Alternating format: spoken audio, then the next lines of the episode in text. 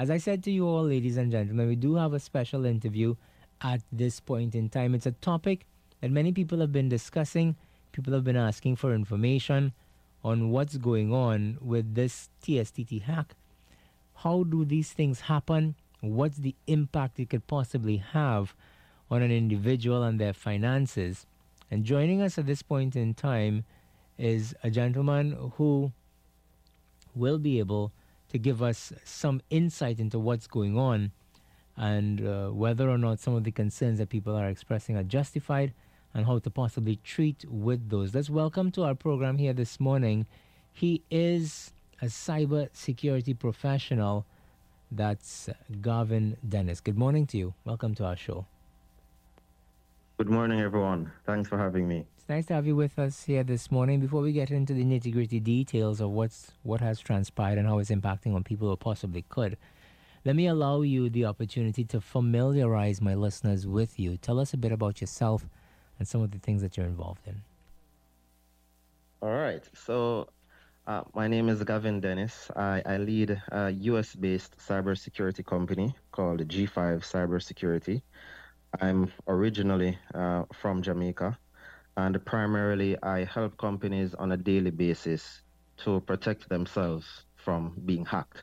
So we help them to assess their network, to identify security vulnerabilities, to comply with with various cybersecurity standards, frameworks, and also data protection laws. Mm.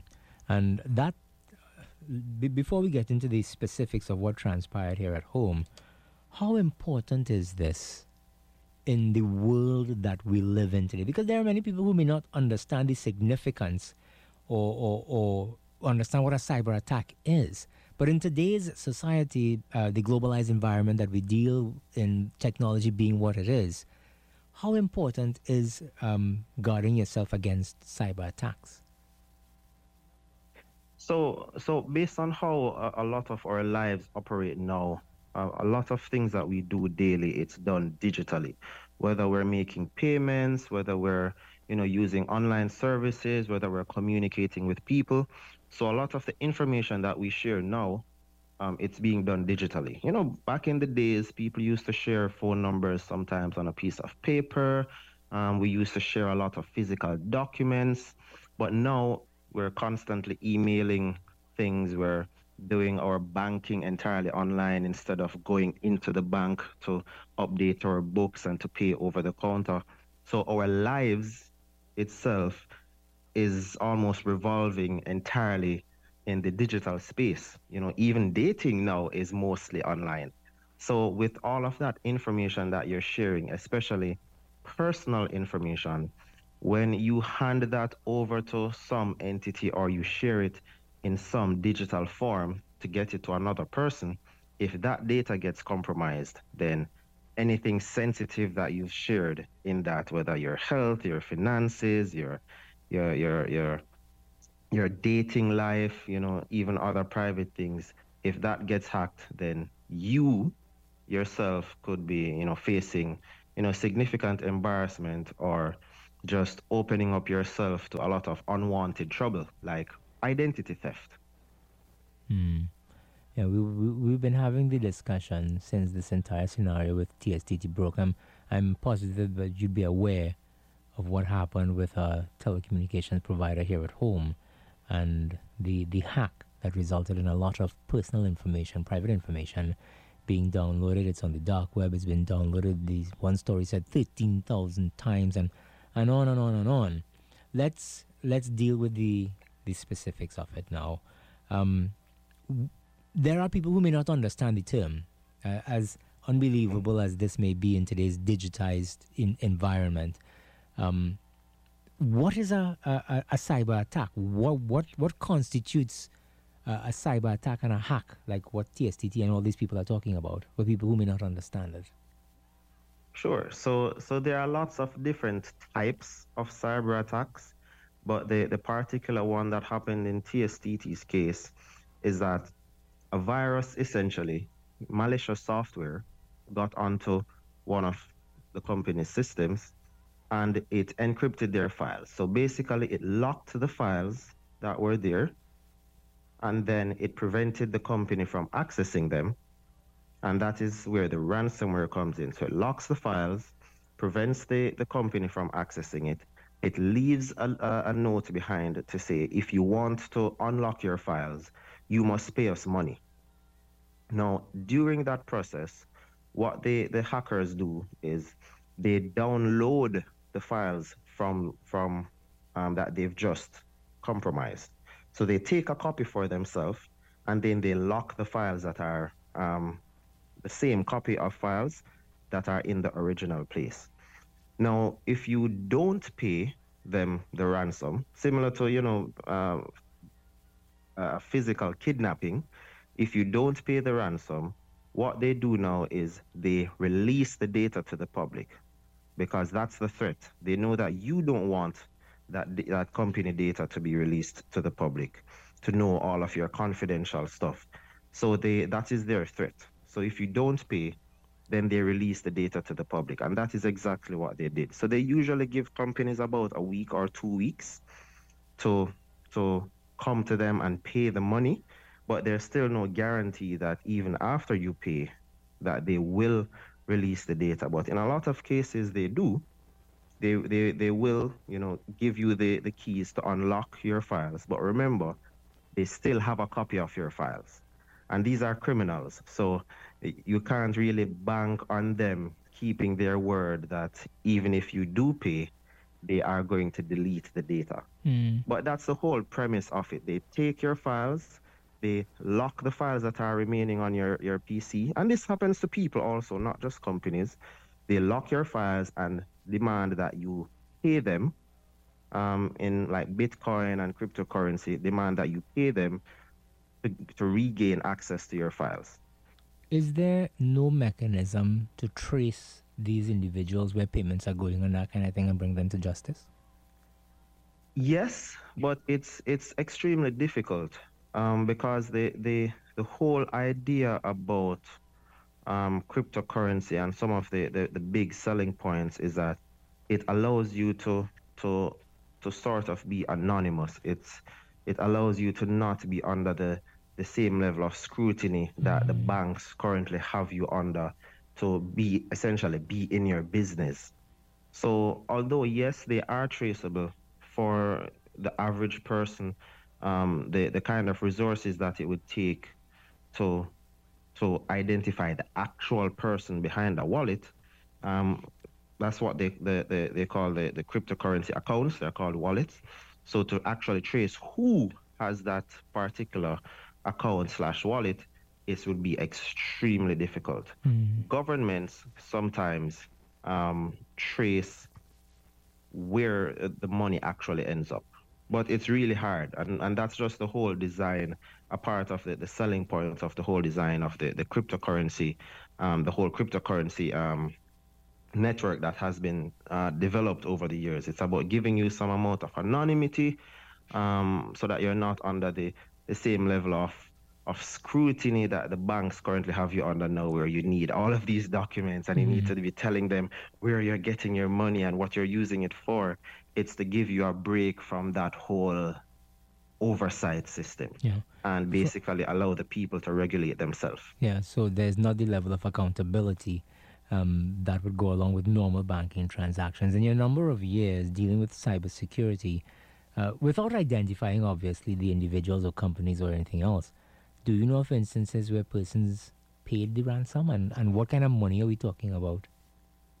Oh yes, so there are a few. There are a few. Um, there are a few instances where companies do pay, but it's it's it's in the minority of cases. So I'd say, or I'd say maybe five percent of companies actually pay the ransom, and the reason why, or at least let me say the reason why most of them don't is that a lot of them when they get um, hacked with ransomware, they they they they wipe their systems and go back to work. And so to them, that is uh, an easy fix. Oh, we have malware. Let's wipe our servers, restore from a backup, or let's wipe our servers and just start over, mm. as in just continue working. We just saved a million US dollars, right?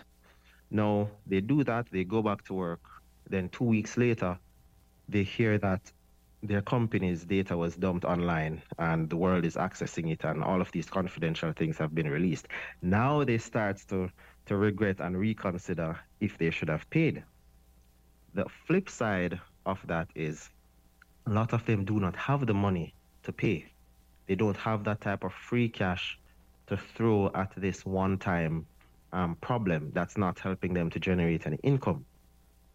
So um, for the, the, the hackers, how they calculate how much money you should pay is they do online research to see what is your total annual revenue, and they tend to calculate about 4% of your revenue. So your gross revenue, right? Now, they don't care about how much profit you're actually making, right? They are calculating about 4% of your, your, your overall gross revenue, and then that is what they're asking you to pay as the ransom. But there are a lot of Caribbean companies that are not cash rich. And so they don't have that money to, to pay out at the, the drop of a hat. And so some of them don't have the money at all. And some see just wiping their servers. You know, they think it's, they don't take the threat serious because a lot of them have never seen ransomware. It's the first time they're getting ransomware. So they don't take the threat serious and they just think it's just some, you know, some stupid people just leaving a note trying to threaten them. And they wipe their systems and just go back to work. And then a week or two later, their data is out. Mm. So that's what causes that big gap between that very tiny portion that actually pays and then the other um, large amount who don't. Yeah. So we're talking about companies and their information and, and, and all of those things being put into the public domain. In the TSTT incident, the information that was put into the public domain is personal information of its clients. Yes. What yes. what are some of the implications for the clients? Now the, the company would have its own issues to deal with and the company yes. would have the, the wherewithal, financial and technical and everything else, to address those concerns.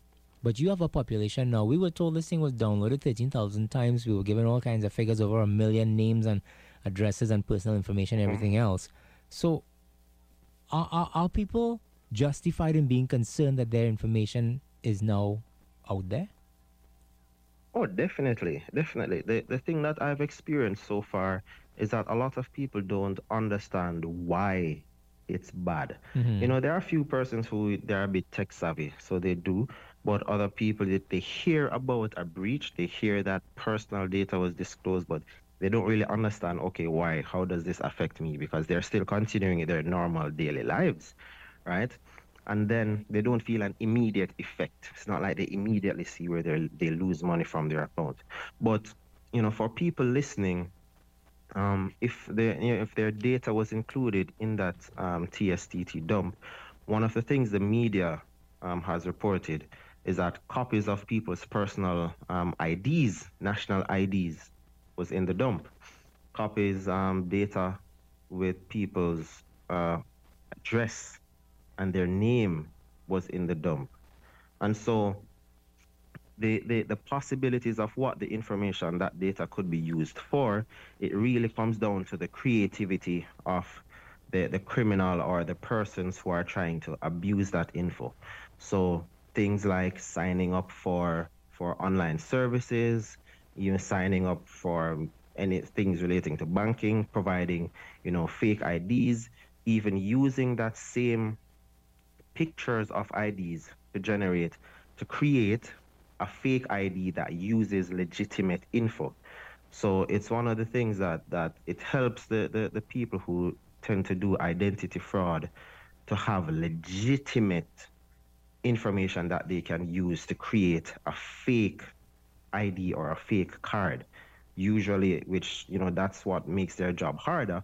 But if you have legitimate copies to use, right, it makes your job easier as the identity um, fraudsters to make your fake ID easier, you know, whatever the fake documents are, because you have genuine info to, to re- relate to.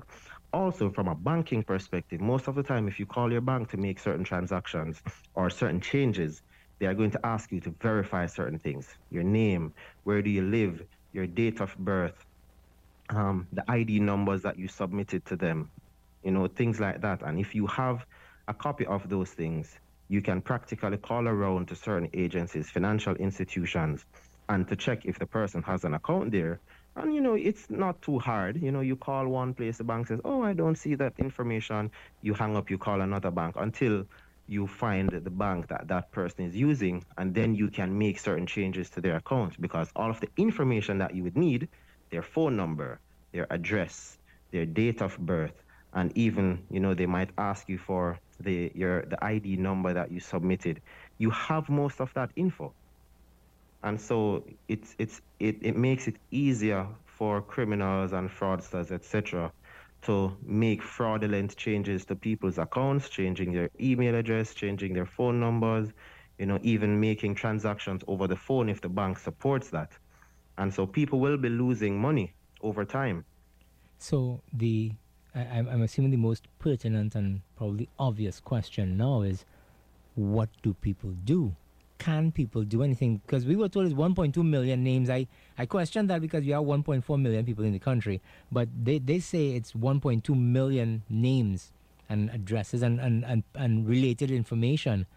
So let's just say, using myself or, or anybody as an example, how do I know first and foremost whether my information has been leaked? And secondly, well, is there anything yeah. any, is there anything I can do to protect myself? So so one, how do you know if your your info was leaked?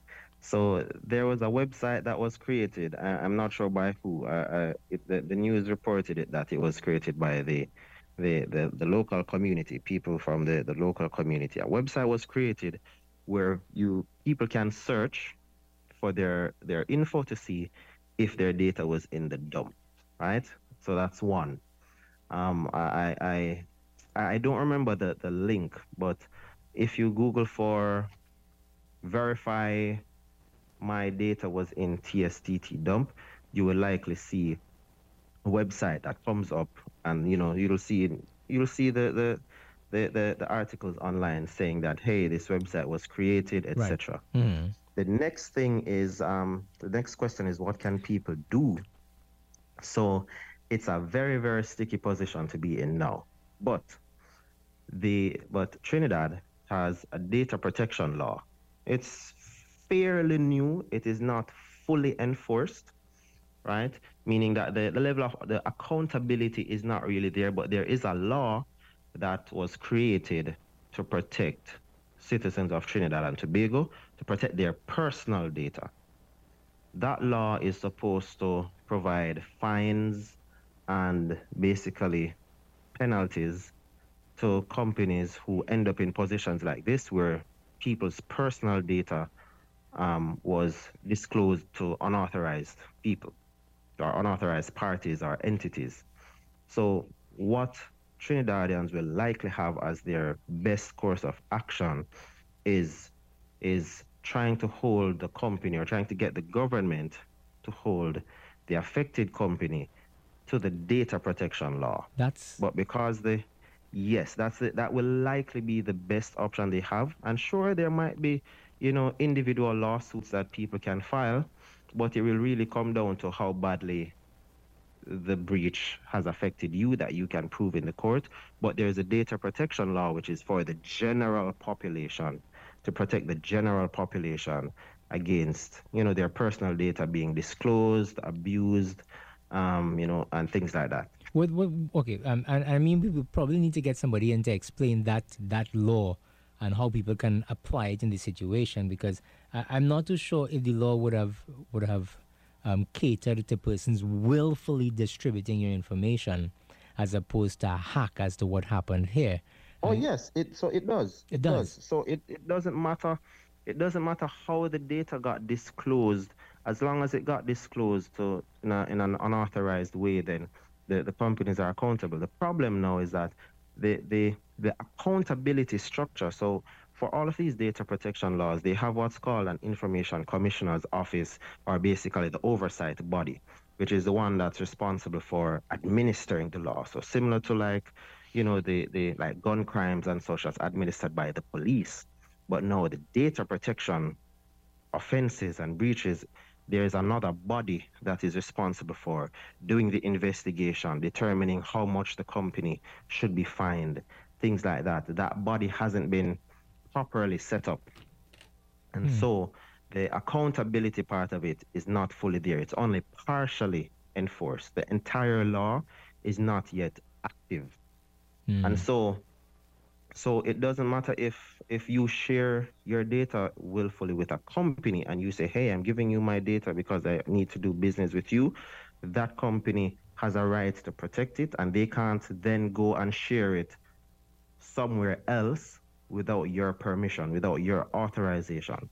So it has to be limited to the purpose that you gave them that data. So now that this breach happened, right? The company is accountable because they should have protected that personal data from being disclosed to unauthorized parties, meaning that it shouldn't be disclosed to other citizens and it shouldn't be disclosed to the general internet. Well, and also the breach itself mm-hmm. also suggests that the data wasn't properly that set of data wasn't sufficiently protected and that's the reason why it was stolen. Well, that's a can of worms that you've uncovered here now that I am positive uh, we've never, I, I, don't think we've heard this element of the discussion before in the national landscape. Um, that there is the possibility that TSTT can find themselves uh, facing some lawsuits as a result of what transpired. Our population may not necessarily be as educated, and I use that term loosely. Uh, there are some experts in, in the industry who would know, but by and large, the general public may not necessarily have been aware of what you just disclosed that a company that your information being leaked by a company through their own uh, will or, or, or however can result in the company being fined. I, I didn't hear that before. So that's definitely something people are going to want to gravitate towards. But let's let's take it to a more personal level. Aside from taking TSTT to court and saying, well, here what you um, you are culpable now because my data is on the on the internet and I didn't want that to happen. You should not have allowed that to happen. Are there steps individuals can take to protect themselves moving forward? Can they do they change passwords or, or anything? What what should happen? Or is there anything they can do or, or, or no? Yes. So so although although I didn't hear about the, the individual users um, you know citizens passwords being disclosed, right? One of the things people can do in the interim is monitor their accounts, monitor for suspicious emails and monitor for suspicious calls, monitor also for suspicious physical visits. So the information that, that was dumped, it includes, you know, names, phone numbers, address, IDs. So what will likely happen now is that, or what commonly happens, because even in Jamaica there are lots of similar incidents. After a while, you you'll hear people complaining or talking about how they're getting these strange text messages or they're getting these strange calls and also fraud in their bank account you know mm-hmm. fraudulent transactions. And sometimes they are so they're clueless as to how this how these fraudulent transactions have happened because they're assuming that you know people would need to go through several steps before they can get into their account. But when this kind of data is out there it helps the process a lot so people should be monitoring their bank accounts, right? It might not be today, it might not be next week, it might not be next month. Sometimes it's three months down the line, six months down the line, you know, three, four. It's, it's usually like several months down the line where people start to see the fraud and such happening on their accounts because the criminals are using that info to get access to their accounts, to make transfers, to make changes, etc. So monitor your, your bank accounts, right? Monitor your email accounts to see, to, eh, to basically anticipate that you're going to be getting emails trying to trick you into clicking links or taking an action.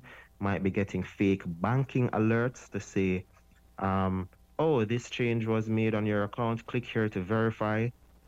So, in addition to the legitimate ones from the bank, you have to be scrutinizing your all communications that are coming to you very closely. So text messages that you're getting, phone calls that you're getting claiming to be people that might be claiming to be people from your bank, and also emails. And it's a very frustrating process because you are you're also anticipating that if something genuine is happening, the bank is going to contact you. But at the same time, the criminals are also capitalizing on that and trying to trick you to make you think that they are the bank and you need to verify certain pieces of info. And that will primarily be the pieces of info that they don't yet have.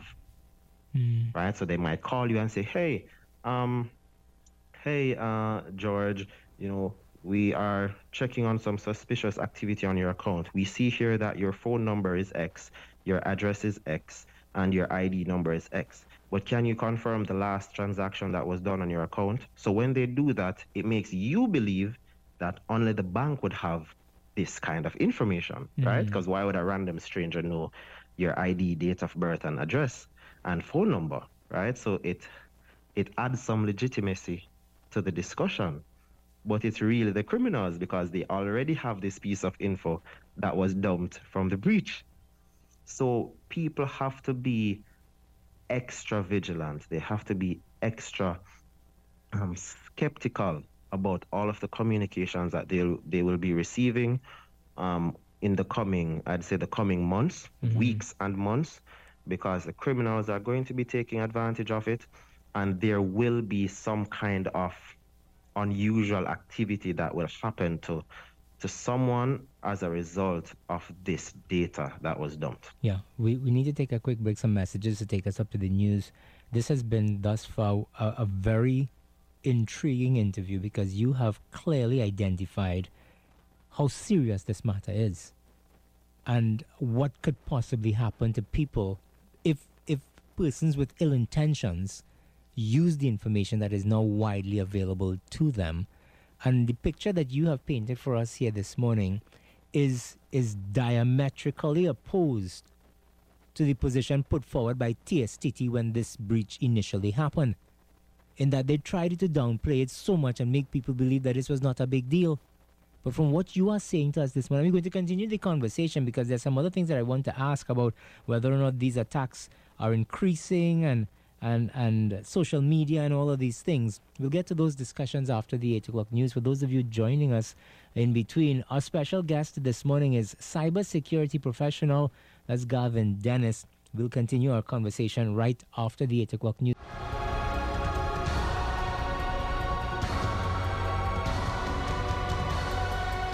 Four minutes after 8, the final hour of our show here this morning. We continue our discussion with cybersecurity professional. That's Gavin Dennis. If you'd like to join our conversation, feel free to do so on 627-3223 and 625-2257. Uh, the interview thus far has been quite an eye-opener about the implications of what has transpired and some of the possible negative outcomes if people with such intentions use this information um, for nefarious activities. And from your experience and the discussion that we've been having, this this is par for the course. This is why people do some of these things, and these are some of the the end results. Uh, but to the average individual, the most prominent or, or commonplace hack or attack that they could possibly come into contact with is on their social media pages. Um, we've seen a number, I've seen, it and I'm assuming everybody else, you're always having somebody post up, well, my account was hacked. Don't accept any any friend requests, don't send any information and that kind of thing. Is is social media hacking just another element of what we are seeing and is something as well that people need to guard against and how can you guard against something like that? Okay, so primarily for social media hacking, that usually comes through what's called, usually happens due to to social engineering or from data dumps. So typically it happens in two ways. One, some some entity online they get hacked and the usernames and passwords from their databases are dumped. Then the hackers take this username and password from this random popular service and they go around to the different social media sites and try that same username and password. Because people tend to reuse the same password across multiple accounts, you find that whenever you know um, usernames and passwords are found, it's it's there's also a good chance that these same usernames and passwords are being used on social media accounts. So that's one way how a lot of people tend to get their social media accounts hacked. So the recommendation here is stop using the same password across multiple accounts. Always use a different password for each account. Now that can be hard, so it's good to get a password manager so that you don't have to try to remember the different passwords for all of these different accounts. So that's one. The next way how typically people get their social media hacked is through social engineering, and that typically comes in the form of um, phishing emails. So these are emails that you will get that are trying to trick you into clicking a link or sharing some type of sensitive info. It might be asking you to click a link or take some kind of action, or it might be asking you to respond with a certain amount of info. Might be saying respond with your password to prove that it's you, or to click this link to verify that this change is you, or your account is going to expire. Click here to, to extend it. So typically, the emails that people receive help to compromise them um, emails they receive from you know hackers and social engineers, etc., tended to be the next most common way how people's social media accounts get hacked. Yeah, somebody sending a, a message here. Uh, somebody asking about permission to third-party apps that you use via social media apps that risk such as cyber hack, for instance, and they've sent a, an example. When I go to booking.com, and it prompts me to log in using my Facebook profile. Is that something that people should be wary of? Yes, these two. Um, for for example, Booking.com is is a reputable company, so it's not a case that you're sharing with a company that is known to be um, entirely shady, right? They are a legitimate company. They do legitimate business.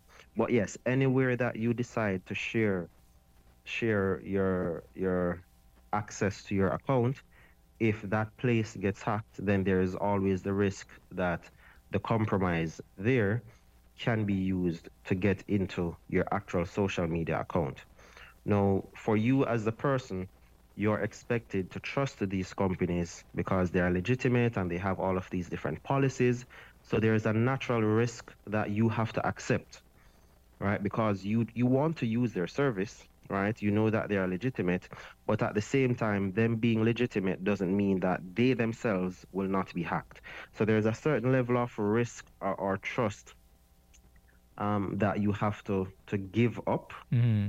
Right, in order to use these services, and you kind of have to hope that they are holding up their end of the bargain to keep your personal data safe. But in terms of you specifically, the individual, right, you have to also do your part when communications come to you that are trying to trick you into giving up your accounts or the data that can help people to get into your accounts. So it's one thing when you're sharing it with third parties, but remember that people are also trying to target you directly. So you have some responsibility there to not be be scammed, yeah. to not be tricked into giving up access to your accounts. To becoming a victim. That's some other interesting questions yes. that I, I, need to get before the interview done. But let's take this call. Hello, good morning. Hello, good morning, Satish. Good morning to your guest. Um, there's a lock symbol at the bottom left or the bottom right hand corner of a lot of these um, websites that I, I've heard um, deems them to be safe. And your connection between your computer and that website, um, any any communication there is encrypted, and it makes it a lot, it makes communication a lot safer. I've come to hear or to understand that a lot of government websites, Trinidad and Tobago government websites, don't have that lock. Um, am I at because I, am obligated to give some of these um, websites my information. Am I at risk when I do that? Thank you. Okay, so so that's a very good question. Right, right across the Caribbean, it's a very common problem. So what happens is, when you when you enter an address in your your your browser, it should it should take you to to the company's website, the entity's website. In the URL, if you click in the URL, you should see HTTPS and then the website's address, right? So HTTPS, example, google.com. Now, some some government websites right across the Caribbean, they are not using HTTPS, meaning they're not using the secure version which encrypts the traffic between the website and your browser. So whatever you're sending over HTTP, which is the unsecured version, which is what you're referring to with the government sites, that data is at risk to being captured if someone is either on your network, either on the telco's network, or either on the, the network where the website is hosted. If they are running what's called um, traffic sniffing tools, they are able to just automatically capture whatever data you're sending because the the, the, the channel is not encrypted, right? Mm. So there's no encryption.